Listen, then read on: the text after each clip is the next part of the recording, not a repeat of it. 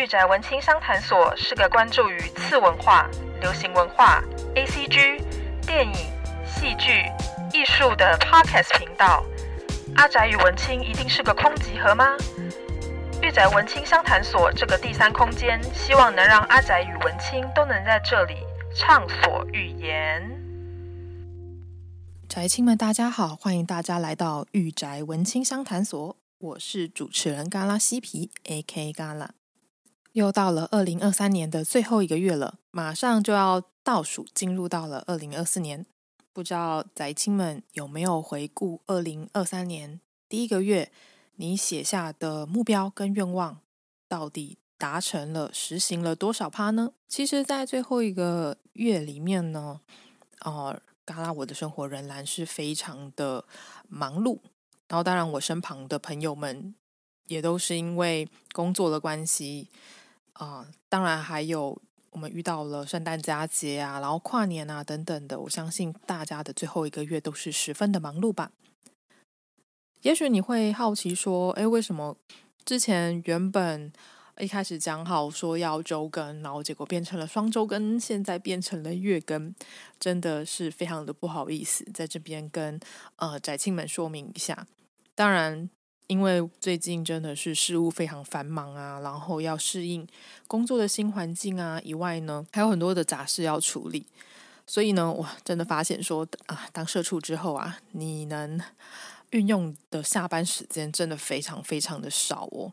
主要的原因是因为我之前的前一份工作是啊弹性工时的关系，所以呢，能运用的时间会再稍微多一点点。我现在就连要补翻。或者是补动画的时间都非常的少，甚至呢，我可能只能利用午休的时间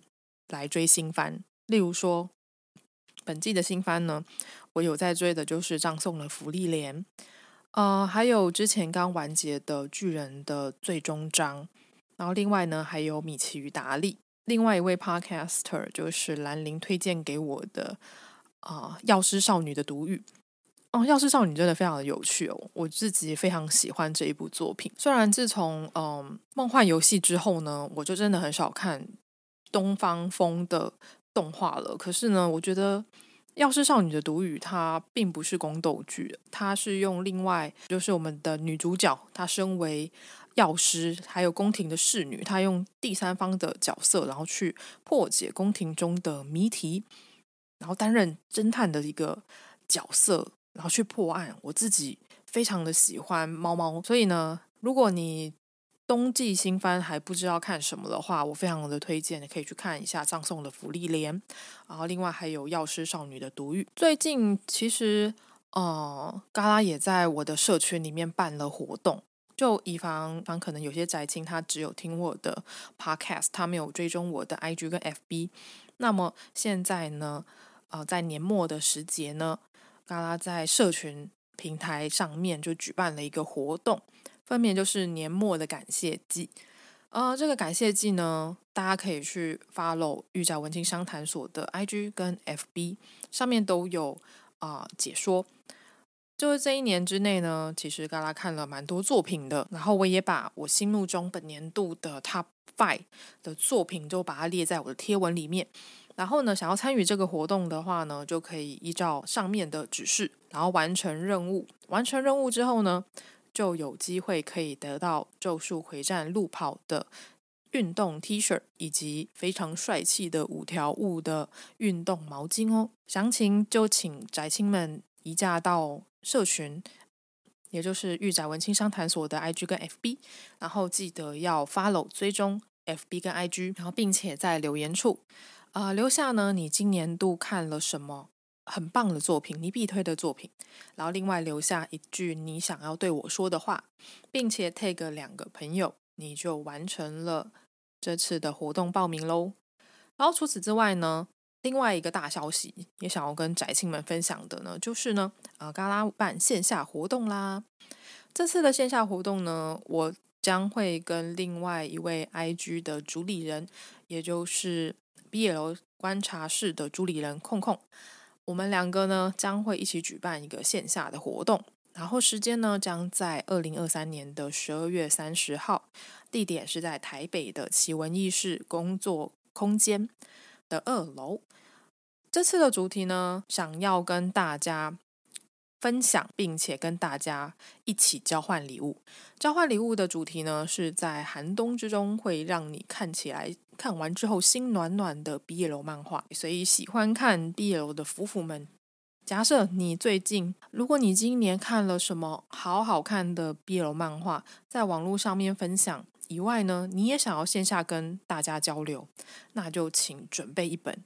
你最喜欢而且最符合本次主题的 BL 漫画，当做你的交换礼物。参加这次的活动呢，本次的活动内容也非常的精彩哦。像是呃，除了你有机会可以认识更多的同好之外呢，我也会精心的准备现场活动，然后跟大家同欢。相信呢，大家可以度过这个美妙的三个小时，除了认识同好，一起游玩。并且一起讨论我们最爱的 BL 漫画。那详情资讯呢，同样也是放在我的社群里面，还有空空的 IG，也就是 BL 观察室，在贴文下方呢都有报名的链接，就请大家赶快去关注吧，并且将这个消息分享给你身旁喜欢 BL 的夫妇们。因为前面几集呢，其实我发现到说，诶，前面几集几乎都是访谈的啊、集数。哇，我真的很久没有跟大家坐下来好好的一对一啊、聊聊我喜欢的作品了。那本次的主题呢，将会围绕在奇幻风格，也就是以奇幻世界为主体的漫画作品以及动画作品。而这两部作品呢，分别就是《葬送的芙莉莲》跟《迷宫饭》。就以防呃，可能来听 Podcaster 的宅青们不知道奇幻世界是什么样的一个风格的话，呃，那在这边可以稍微跟大家讲一下，就是奇幻世界的一个定义呢，是在于说它是一个架空的世界，然后通常呢，这个架空的世界呢，它是呃里面有各式各样不同的族群。以及不同的种族跟不同的职业，就拿呃葬送的福利莲来解说好了。像葬送的福利莲里面的女主角呢，就是一位绿眼白发的精灵魔法使，外貌呢看起来像是少女般，看起来可能是十四到十六岁左右吧，但实际上呢，她的寿命已经超过千年了。因为呢，哦，精灵呢，它有一个非常特别的一个特性，就是它的寿命非常的长。就是呢，它的寿命啊、我们也很难断定说它到底什么时候算是幼年期、成年期跟成长期啊、因为它们的寿命就是人类的呃很多很多很多很多倍嘛，所以我们很难去界定。而他的队伍里面呢，有勇者辛梅尔，然后跟僧侣海塔。以及矮人族的战士艾然啊、故事呢，并不是在讲说哦，他们勇者一行人呢，芙莉莲一行人呢，去讨伐魔王的一个过程，而是在讲说，当勇者一行人讨伐完魔王之后的故事。哦、这一点呢，就跟我们一开始看到的一些勇者故事不太一样哦、例如说。比较典型的勇者故事，他通常都会讲说，一一个勇者，他一开始默默无闻，他出生自一个小村子，呃，偶然之间呢，就是因为一些的契机呢，他踏上了讨伐魔王之路，而在这个旅途当中呢，他就开始慢慢的搜集伙伴。在收集伙伴的过程之中呢，哦，通常勇者啦，勇者通常都是战士类型的角色，就是近战类型的角色。他可能会收获到魔法使啊，他会收获到拥有治疗魔法跟净化魔法的僧侣，然后另外可能还会有其他的角色会加入。呃，我自己非常喜欢奇幻类型的作品，像呃，这样是奇幻类型的作品比较大的 IP，例如说像是魔戒，我相信。魔界应该大家至少都有听过它的名讳吧？它里面就有很多的种族，例如说像是哈比人，例如说像是矮人，例如说像是精灵等等的。而这些不存在现实生活中的种族呢，啊，就是奇幻世界的一个卖点。而且奇幻世界里面除了不同种族以外，它还有不同的怪物，例如说像是有史莱姆啊，例如说它有巨龙啊，邪恶的呃魔族啊等等的。我觉得这些都是奇幻世界的非常吸引人的一个地方。当我在看这些作品的时候呢，我也会幻想着我想要跟勇者一样，就是前往地下城去讨伐魔物，一层一层的破关，得到最棒的宝物。对，像我小时候玩的 RPG 作品，日系 RPG 作品最有名的就是《勇者斗恶龙》嘛，《勇者斗恶龙》它的故事背景就是建立在奇幻的世界上面，然后到近年来非常热门的呃异世界穿越的题材，异世界穿越的题材呢，通常都是指说活在现代世界的呃现代人呢，他呃无论是因为死亡啊，或者是被奇幻的呃任何的世界任任何的事件传送到了奇幻世界里面，然后成为勇者。我觉得这个都蛮有趣的，我觉得它显现出一种。嗯，现代人想要脱离痛苦的现实生活，来成为在另外一个世界成为自己的主角的一个设定。我不知道大家对于奇幻世界的作品有没有认识，或者是你脑海中有没有浮现一些你喜欢的作品呢？也欢迎可以在 IG 然后私讯给我哦。那我小时候最喜欢呃玩的线上游戏呢，就是 RO 仙境传说嘛。仙境传说呢，你一开始就是一个初心者。你谁也不是，你要从新手村，呃，离村之后呢，你就会选择，哎，你要成为哪个职业的人啊？例如说，里面有战士，里面有魔法师，里面有猎人，里面有服侍，也就是僧侣的角色。另外，你还可以成为商人。哦，像嘎拉我自己就比较喜欢。哦，比较阴险的角色也没有阴险啦，就是我喜欢远距离的角色，我就会选择当猎人。而且当猎人很酷的一个地方呢，就是你可以放陷阱抓怪，以外呢，你还可以养狼，你还可以养猎鹰。哦，所以比起远距离攻击的魔法使以外呢，我自己非常喜欢练弓箭手跟练猎人。哦，虽然 每次练猎人。在初期，你喷的钱真的是超级多的，因为你买弓箭要钱。但是呢，你当勇者，你拿双手刃或是拿单手刃，你就可以一把剑打遍天下无敌手。我觉得这也是各个不同职业有趣的地方吧。呃，在开启正题之前呢，我也想跟大家分享说，呃，在前天吧，前几天呢，其实嘎拉去参加了。呃，奇幻市集，然后这个奇幻市集的地点呢，是举办在呃龙山市的地下街。也许你会听过什么东区地下街啊，或者是听过中山地下街。不过呢，哦、龙山地下街还真的是比较少人会注意到的一个地方。不过呢，龙山市的地下街呢，它主打的是以一个文创的呃名义为主。然后这次的奇幻市集呢，就办在龙山地下街里面。呃，虽然说是奇幻市集，说是奇幻市集，其实这个奇幻市集呢，也举办了好几年了。每次举办都非常的多人。它跟一般的同人场不太一样的一个地方是在于说，诶，参会喜欢参加奇幻市集的朋友们呢，他们通常呃都是喜欢刚刚有讲到的奇幻世界的。设定，然后另外呢，就是他们平常有在跑 LARP，L A R P，也就是啊、实境的剧本杀或者实境游戏，所以你就可以看到，哎，可能有些人会穿着那种中古世纪的铠甲，或者是有人会装扮成妖精啊，有些人会装扮成啊、兽人啊等等的，然后来参加这次的活动。我自己还蛮喜欢的，就是我一开始以为说，哦，他就是在卖一些。呃，大家的手作商品，我在呃这个活动里面有看到很多人卖，例如说像是非常酷炫的羽毛笔啊，或者是有人在算塔罗牌，然后有些人是在卖啊、steampunk，也就是蒸汽朋克风的饰品，就是真的是什么东西都有。你平常在外面买不到的东西，你就是在这次的奇幻市集里面都可以买到。就除了贩卖东西以外呢，其实它也有现场的表演。就有些呃玩家们呢，他们会装扮成精灵啊，或者是会装扮成就是爱尔兰的小妖精，然后去弹爱尔兰当地的乐器。然后另外呢，我也有看到啊、呃，有穿着着非常呃维京风啊，或者是民族风的人呢，他们在表演呃口簧琴。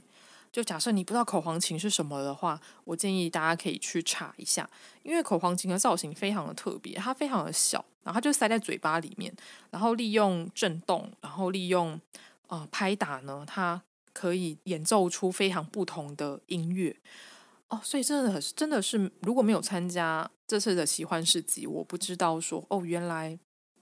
这么有趣，原来这个世界上有这么多厉害的音乐。呃，除了市集。现场表演，然后大家也会在里面跳舞，然后你也可以在现场玩，就是现场体验，就是弓箭。它在现场呢会有些你可以去射箭的活动啊，或者是你可以在现场租装备，装扮成奇幻世界的人，然后拿起武器，然后去跟。人家对打，我自己觉得非常的有趣啦。假设你也有参加奇幻市集，或者是平常就有在跑啊实境 Lap 的朋友，也欢迎可以跟大家分享一下你的心得感想哦。那话题回到葬送的芙莉莲，葬送的芙莉莲呢，其实哦在。两年前吗？一年前还两年前呢？其实我跟主厨在做漫画大赏的专题的时候，就有跟大家介绍过。因为葬送的福利莲呢，它是二零二一年的漫画大赏的第一名，就是击败了非常多嘿很知名的作品。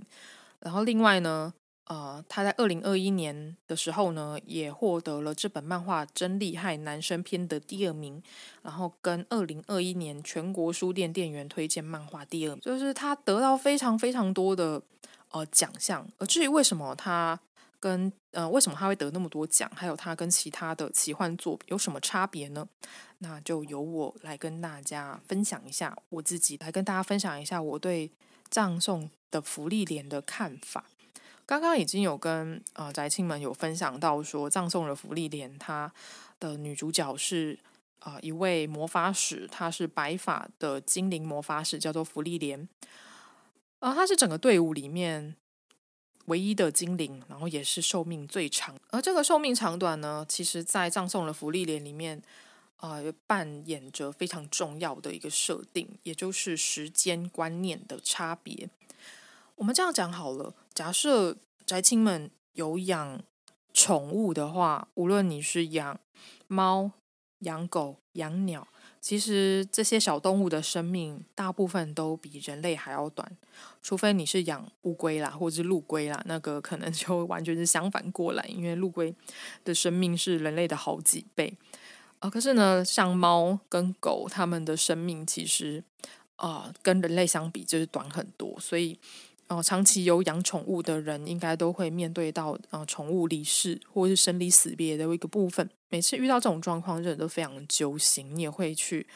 啊，有点哀伤，说真的，人类跟其他动物的寿命是不一样的。而葬送的芙莉莲里面，因为芙莉莲它是精灵嘛，它跟啊人类还有矮人的寿命都不一样，它老化的速度也不一样，所以。嗯，在芙莉莲跟勇者一行人呢讨伐完魔王之后，他们这段旅程呢历经了十年。十这十年呢，对人类来讲是很长的一段时间了。嗯，大家可以想象说，你十年前跟十年后的差别到底在哪里？十年前呢，我可能还是个学生，现在呢，我已经是一个可怜的社畜了。然后，当然，我们这十年之间历经的。风霜历经的历经快乐跟痛苦的事情，都会成为你人生之中的养分。而但是但是呢，这些这个十年呢，对芙莉莲来讲，就只是一眨眼的事情，因为他已经活了一千多年了。当芙莉莲与勇者告别之后，他就回到了呃。自己住居住的地方去醉心钻研魔法。在五十年之后呢，芙莉莲重启了他的旅程。他想要去拜访他的朋友们，也就是呃勇者辛梅尔啊，然后战士艾兰啊，还有僧侣海塔。他去拜访海塔的时候，海塔也已经是一个啊、垂垂老矣的老人了，更不用讲说辛梅尔啊，辛梅尔竟然还秃头，然后老逗。他以前是一个非常喜欢打扮自己，然后个性也非常温和的一个勇者。我觉得真的是时间是一把杀猪刀。真的是非常的残酷的一件事情。然后葬送的芙莉莲里面，它里面讲到的除了时间差以外，还有就是精灵这个种族呢，他们对于情感其实是非常的淡薄的。我们可以从芙莉莲女主角的这个个性来看，因为芙莉莲她的寿命很长嘛，她活了千年之久。在这段时间之内呢，她经历过了很多的事情，然后也看淡了，也看到了很多人类出生死亡。所以，嗯、以精灵的设定来讲的话，他们其实对情感都是淡薄的。他们通常都是醉心于自己的呃研究，醉心于自己的魔法里面。他们对于外在人类的情感交流啊，或者是对于时间，他们是非常的迟钝且迟缓的。所以呢，其实芙莉莲他。没有意识到说，哎，原来以前到现在，就是勇者辛梅尔一直都喜欢着他。所以，我们我们在呃芙莉莲后续的旅程之中，在旅程之中呢，我们常常可以看到，呃，已逝的勇者辛梅尔，他跟芙莉莲生，就是他们之间的所有互动，只要是有 sense 的明眼人都可以感觉出来，辛梅尔他一直在对芙莉莲释放好感。然后，或者是他在跟芙莉莲讲说，其实他很喜欢他。其实他是暖男一名啦，只是真的是福利莲他太木头了。他这个木头真的是天生的，然后他完全没有接到辛梅尔丢的球，所以后续也会有很多人都说，其实他就是一个木头大直女。他没有办法感受到人类的情感，然后因此也错过了就是辛梅尔。对他的啊、求爱啊，或者是他想要营造出一种暧昧的氛围，其实芙莉莲他都是不懂的。不过呢，其实辛梅尔这个角色他非常的哦暖吧。我记得在葬送的芙莉莲其中一集是讲到说，在勇者死后呢，芙莉莲跟他的徒弟，也就是飞轮两个人呢，到了一个城镇。那个城镇呢，伫立着勇者的雕像，也就是辛梅尔的雕像。然后那个时候，芙莉莲他一直不懂为什么辛梅尔就是要伫立雕像这件事情，因为他就觉得，哦，辛梅尔就是一个喜欢 邀功啊，然后很有点微微自恋的一个男生，然后或者是他想要让后世的人记得他的丰功伟业，所以才助力雕像。但实际上呢，这个村民村民们呢，就是非常爱戴勇者一行人，因为他们就是杀掉了魔族，然后杀掉了魔王，所以他们很感谢，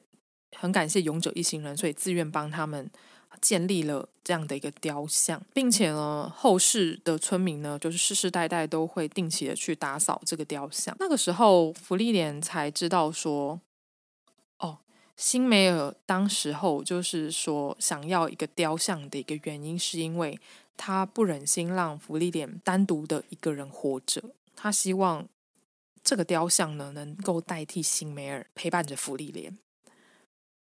也因此呢，芙莉莲当时候就用了魔法，然后将雕像旁边变出了一整道的花海，就是非常的美丽。那个是辛梅尔最喜欢的花。就看到这个地方呢，啊，我真的是哇，眼泪差点流下来。因为当辛梅尔说出“因为不忍心让你一个人”的时候呢，其实他是真心的为芙莉莲着想的。就即使他要先走，但是他也不忍心让芙莉莲感到孤单。不知道哎，每次看到这个地方，我就是 内内心会突然想起一首歌，就是。呃，江蕙的《给傲》，就是如果大家不知道《给傲》是什么的话，也可以去查一下它的歌词。其实这首歌的歌词呢，就是有讲到说，因为啊、呃、老夫老妻嘛，不可能是同个时间点就是离世，所以先走的那一方呢，也是会讲到说，其实我不忍心看到活着的另一方就是流泪，所以呢，就是会有一种怜惜然后不舍的一个情感在。而辛梅尔的这个雕像的故事呢，也是让我感受到。对，其实辛梅尔他也是不忍心芙莉莲独自的一人，然后活在这个世界上。在勇者逝世之后呢，其实芙莉莲去拜访了海塔，以及拜访了艾兰。在海塔离世之后呢，芙莉莲就收了海塔的弟子，也就是飞轮，当做自己的徒弟，培养他，然后成为人类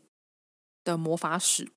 然后并且也收了艾兰的徒弟。也就是修塔尔克，芙莉莲就与两位人类小朋友呢一起踏上了旅途。之后呢，又遇到了人类僧侣，也就是赞恩。这个配置呢，其实就跟哦、当初勇者一行人的配置是一样的。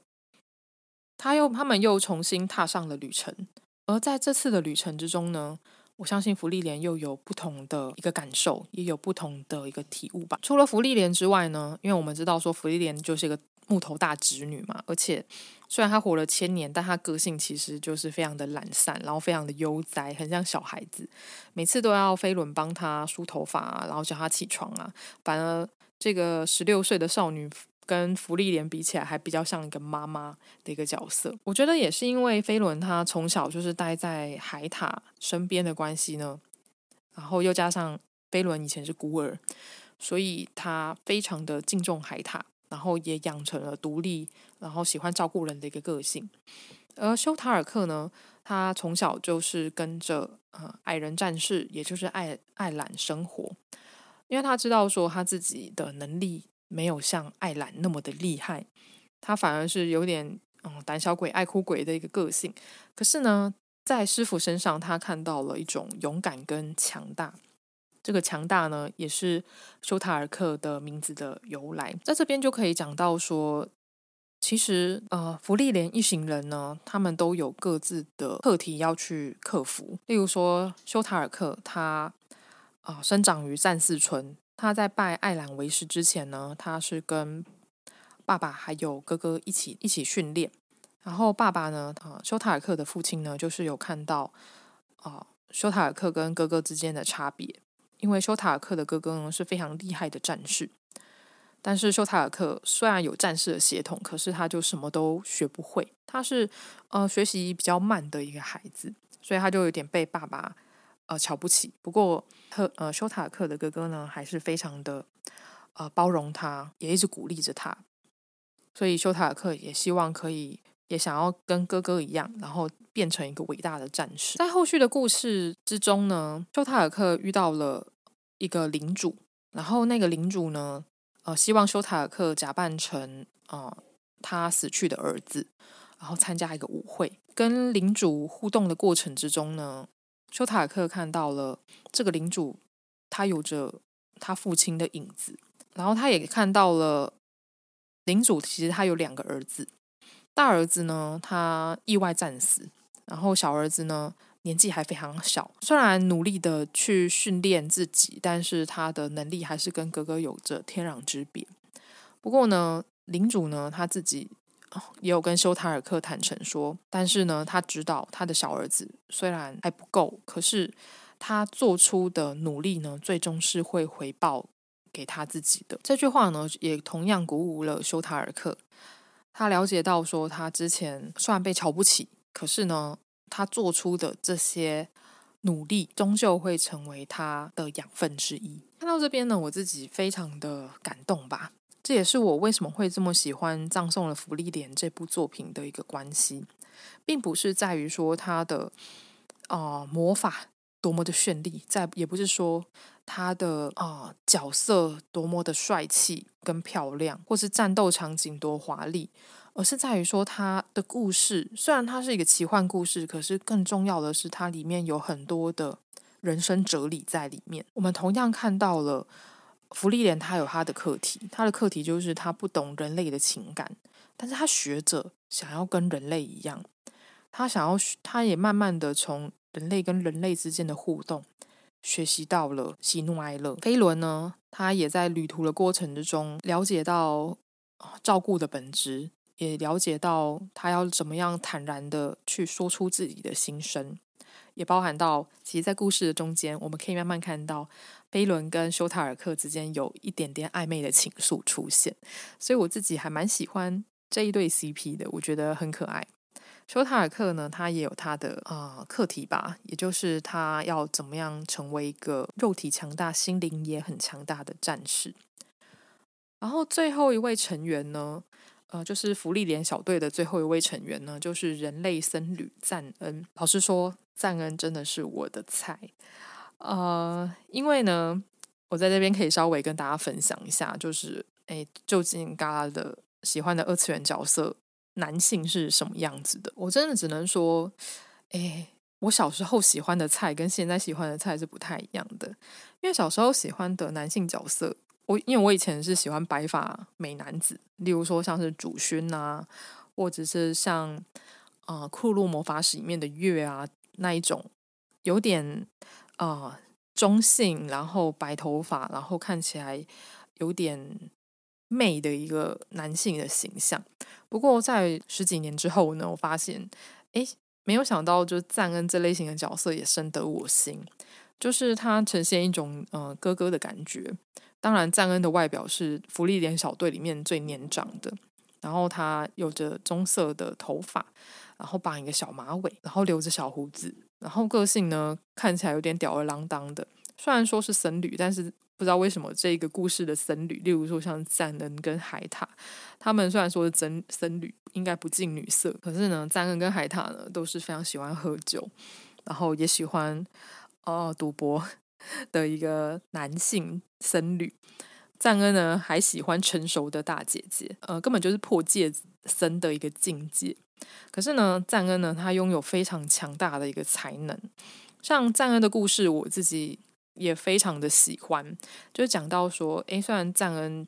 嗯，现在看起来就吊儿郎当的，然后在一个小村庄里面当僧侣，但实际上呢，他小时候就是跟，嗯，他的朋友有一个约定，呃，赞恩的过去呢，他小时候呢有一个非常要好的朋友，然后他跟那位朋友呢，就是一起做着梦，说他们要离开村庄，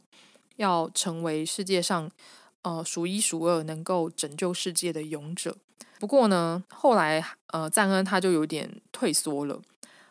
他看到他的冒险者好友已经离开了村庄，他就只能看着他的背影，却没有想到说他的冒险者好友离开村庄之后就音讯全无。然后他就跟哥哥呢，在这个村庄相依为命。哦，对了，他的哥哥呢，同样也是啊、僧侣。有一天呢，他见到哥哥跟啊、海塔在交谈。就那时候已经是知名人，呃，知名僧侣的海塔呢，就来到了他的村庄。海塔跟赞恩的哥哥说，希望他可以到圣都，然后担任僧侣。不过呢，大哥呢，为了陪伴赞恩，所以放弃了这个非常好的机会。呃，知道这件事情的赞恩呢，就是对哥哥非常的呃不谅解，然后也觉得是不是自己害了哥哥，没有办法离开这个小村庄。失去了这么好的一个机会，后来呢，才知道说哥哥做这些事情，他并没有后悔，他是希望可以给赞恩一个完整的家庭，就反而是因为这一段话呢，让赞恩决定他是应该要脱离舒舒适圈，是应该要出去走一走、看一看了啊。这一段的故事呢，虽然很平淡，但是呢，我觉得某部分也算是。照应出了很多人的心声。我们一直以为我们困在这个地方是为了父母、为了亲人、为了什么理由，但实际上呢，有时候可能就是我们的一厢情愿或是恐惧吧。说不定你身旁的人反而会希望你可以脱离、跳脱舒适圈，去寻找一个更更棒的未来，也说不定。除此之外呢，啊、赞恩的声优还是。呃，专门配帅哥的中村优一。如果你有看《咒术回战》的话，你应该就知道说，五条老师呢就是中村优一配的。所以呢，我自己非常喜欢赞恩这个角色啦。然后后续我也希望他能有更多更棒的发挥。葬送了芙莉莲的漫画原作呢是山田中人，作画是阿布斯，动画呢则是由 Madhouse 然后来执行制作。声优的话，刚刚有提到说，除了中村优一以外呢。芙莉莲是由种崎敦美来配音，飞轮呢是狮之濑加奈，修塔尔克呢则是小林千晃。无论是以画面，无论是以声优跟制作，其实都是一等一的好作品。但我同样也有听到有蛮多的啊、呃、动画粉丝呢，也会觉得说啊，我看不下去，葬送了芙莉莲，那节奏好慢哦，又不刺激。我想要看勇者，我想看魔法。魔法使，然后去杀魔物，却没有想到他这是一个哲理的作品。我自己觉得《葬送的芙莉莲》它是个非常有智慧的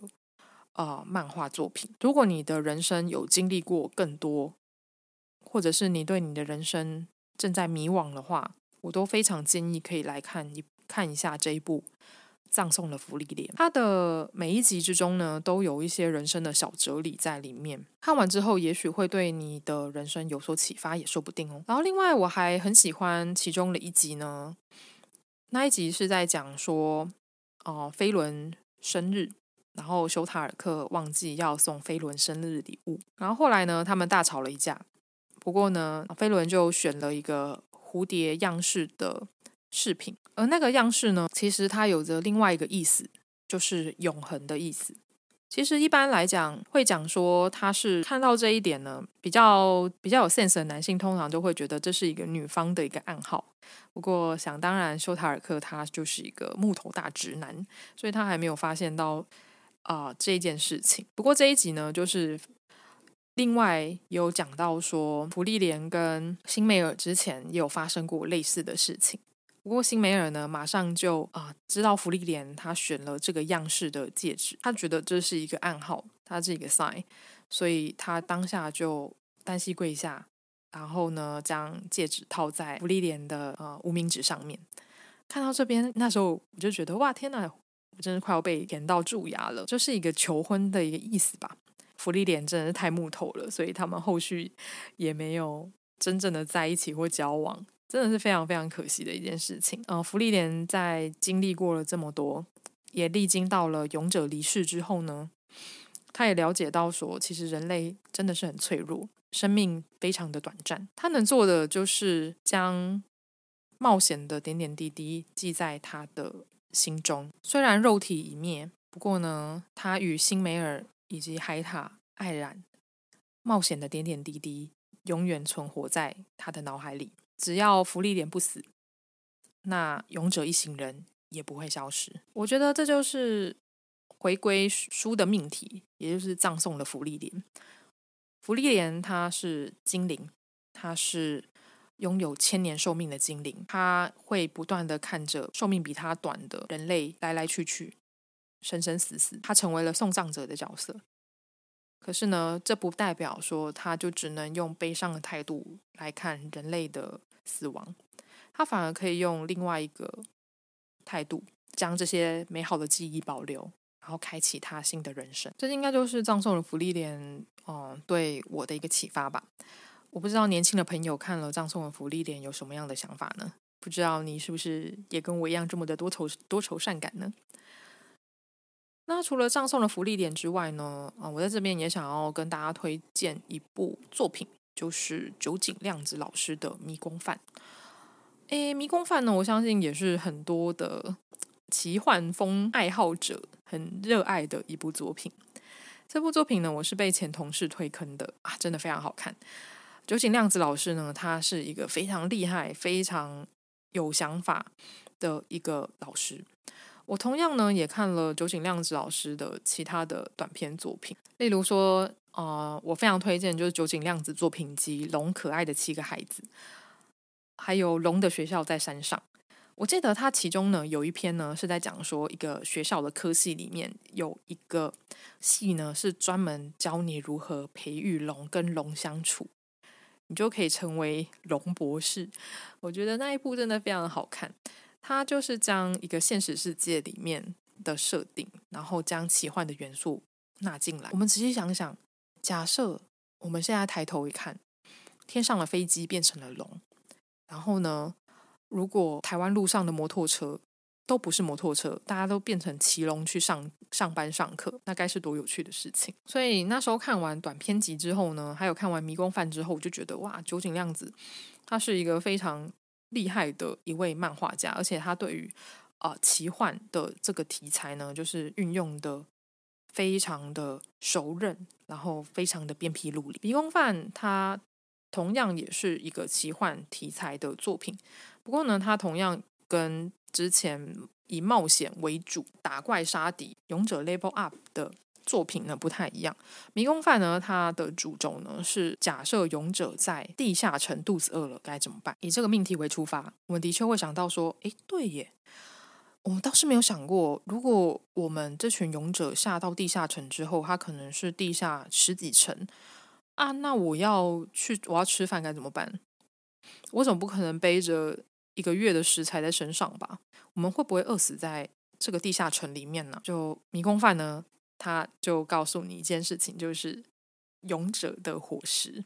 是要因地制宜这件事情。所以呢，我们也会说，诶，迷宫饭它顾名思义，它其实是个美食番。他的作品的男主角呢，叫做莱欧斯，他是人类勇者，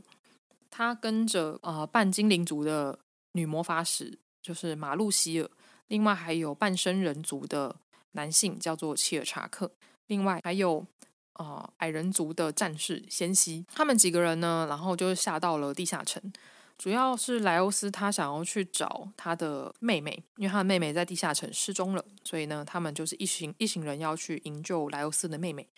然后却没有想到说，哇，这个地下城就是又冷又可怕，然后更恐怖的。一件事呢，就是他们还肚子饿。这时候呢，没有食材了，那该怎么办呢？嗯，还好，我们还有厨师。厨师呢，就是矮人族的战士，叫做贤妻。他在迷宫中呢，研究魔物料理长达十年的时间，所以呢，他的厨艺非常的精湛。我们就可以看到，哦，勇者一行人，然后去把什么史莱姆啊，然后变成美味的料理啊，然后或者是把宝箱怪啊，然后变成好吃的佳肴。我觉得。这个听起来很锵，但是实际上也非常的合理。我自己还蛮喜欢这样的设定的，就是勇者也是人嘛，他仍然会有肚子饿的时候，想上厕所的时候，还有就是想要色色的时候。如果想要色色的时候呢，你们可以去看另外一部作品，叫做《异种族风俗娘》。而迷宫饭呢，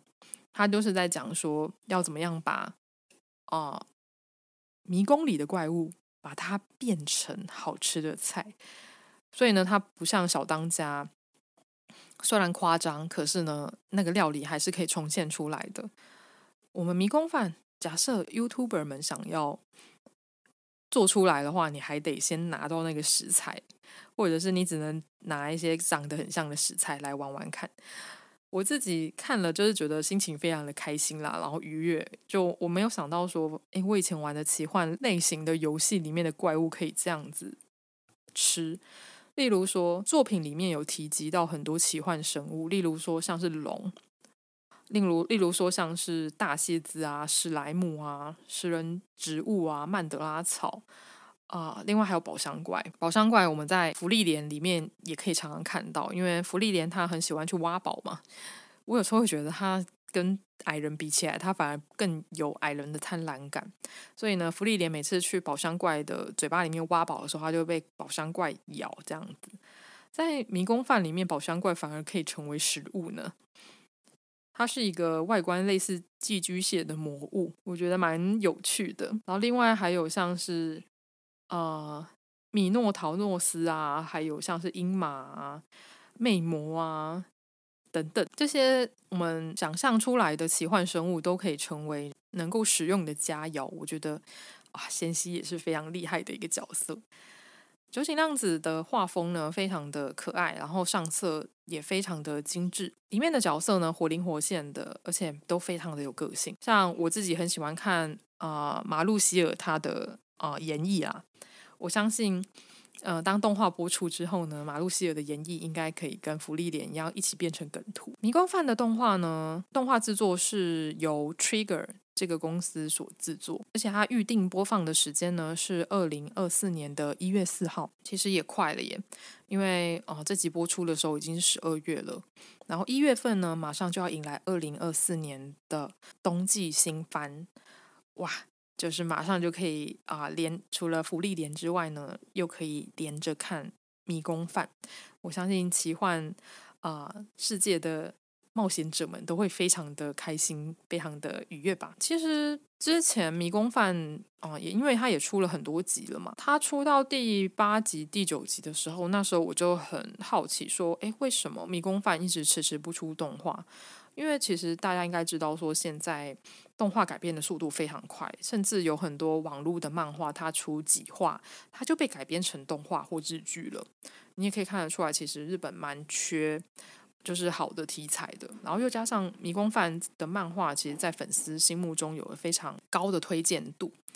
所以我那时候一直很好奇，为什么啊、迷宫饭迟迟不动画化呢？呃，主要的原因是因为酒井亮子老师呢，他在迷宫饭连载的期间呢，就有讲到说，他希望等到迷宫饭呃就是连载结束再动画化，所以我们才等到说，哎，现在迷宫饭的漫画呃总共十二集完结，就一完结呢，马上就迎来了动画化的消息，真的也非常辛苦酒井亮子老师了。也因为他有这样的坚持呢，我们才可以看到这么高品质的漫画。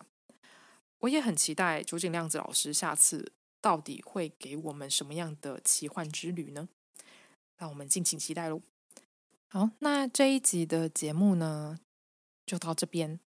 接下来呢，我还会有一集的 podcast 是跟呃花花一起聊我们的二零二三年是怎么样过的，大家。如果有机会的话，也可以跟我分享一下啊、大家的二零二四年的新目标，还有最想做的事情。也别忘了去参加 Gala 举办的社群活动哦。还没 follow 御宅文青相谈所 IG 跟 FB 的朋友，请记得赶快去手刀追踪，然后手刀参加活动。好，那这一集就到这边。如果喜欢这期节目的话呢，请到 Apple Podcast 帮我按个五星好评，留下你的二零二四年的心愿。然后请到 Spotify、KKBox、First Story 按关注追随，你就不会错过我最新的更新喽。还没有追踪我的 IG、FB 的朋友们，也记得赶快追踪起来，才不会错过嘎拉的最新速报哦。好，那就这样。让我们下集再见喽，拜拜。